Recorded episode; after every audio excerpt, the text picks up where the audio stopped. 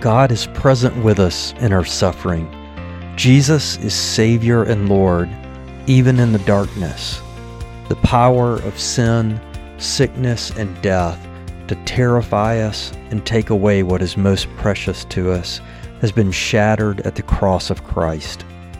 That's what Katie Hubbard helps us discover as we read her journal from 2013 after her diagnosis with recurrent breast cancer. I'm your host, Norman Hubbard, and I think you're going to find there are good things here. Well, if you have ever dealt with stress, you have come to the right podcast episode. Katie Hubbard was dealing with all kinds of stress in the lead up to uh, radiation treatment as she was living with the after effects of her second diagnosis with cancer. This is from Friday, February 22nd. We're going to read a few entries that go up until early March of 2013. Katie writes Dear Lord, wow, I am kind of flipping out again. I feel like I have done better with anxiety and stomach stuff since writing out the list of my worries earlier. This morning, I thought all of the kids had a snow day uh, whoop, turned to the wrong page. Turns out Tom did not. And as soon as I found that out, adrenaline rush, stomach clench, hot flash, immediately. Today is my radiation trial run. I'm very nervous about radiation, the side effects, the nutrition, the whole deal. I feel like a hypochondriac. Today, I'm going to lie in a machine and pretend we are doing radiation. That's it. I am down to 118 pounds. That makes me nervous.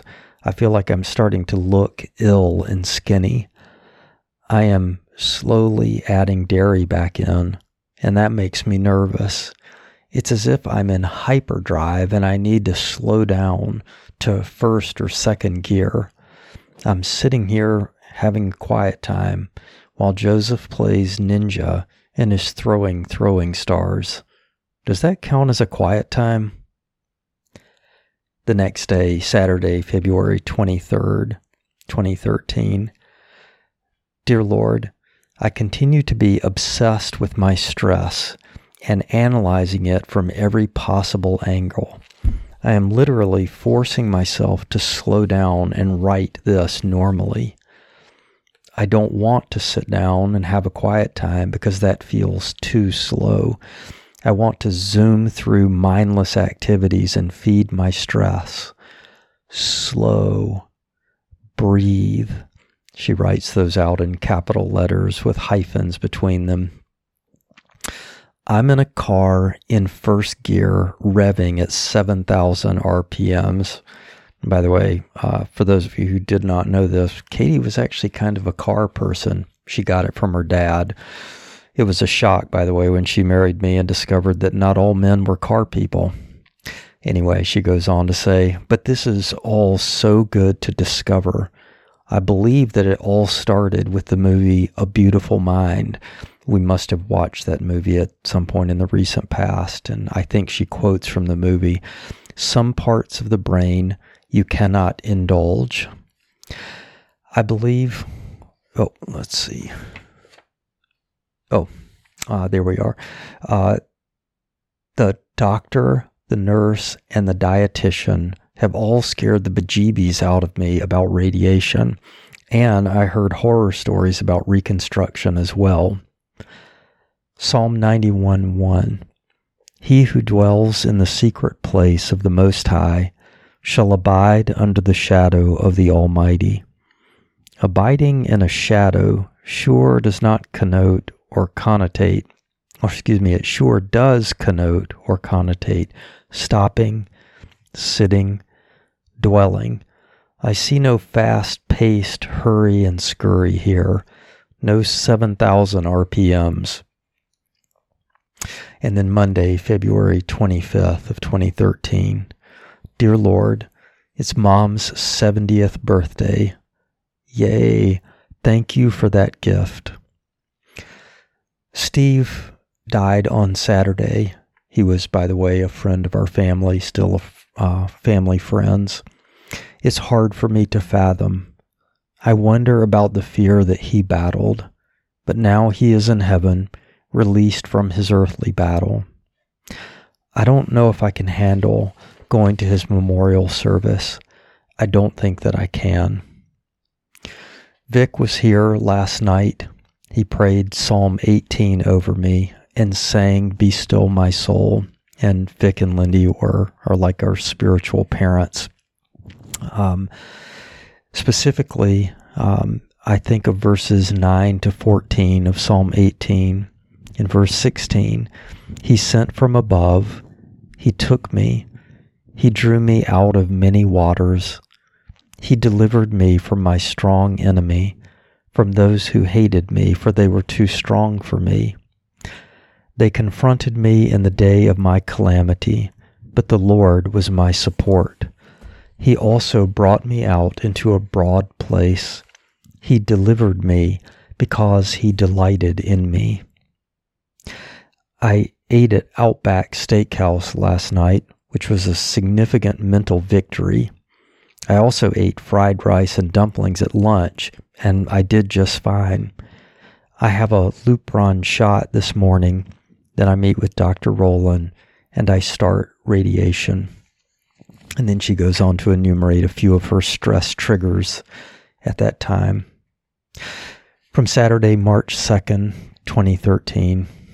Dear Lord, my stomach has been doing so much better. It is amazing. I'm seeing how I have had uncontrolled anxiety. Crazy. My anxiety goes from zero to 70 in one second. I have a thought and zoom, it is off to the worst case scenario. Claire sent me a card with Deuteronomy 130 on it. That is the second time that she's sent a card with one of my major passages on it. I'm also reading 1000 Gifts uh, that is a book, I believe, by Ann Voskamp that Katie was reading.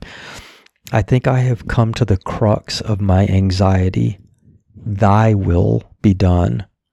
I want my will in all of this. No more cancer. Me here. And I can't make that happen or make you make that happen. And she quotes a few passages from uh, 1000 Gifts. The demanding of my own will is the singular force that smothers out joy, nothing else. Let go, the quote says from page 180 Thy will be done. This is the way the self dies and falls into the arms of love. I can't be receptive to God unless I receive what he gives. Romans 8:27.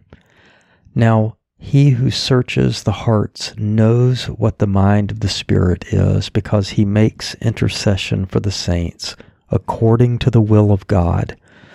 And we know that all things work together for good to those who love God, to those who are called according to his purposes. God's will works for my good. From Romans 8:18 8, for I consider that the sufferings of this present time are not worthy to be compared with the glory which shall be revealed in us.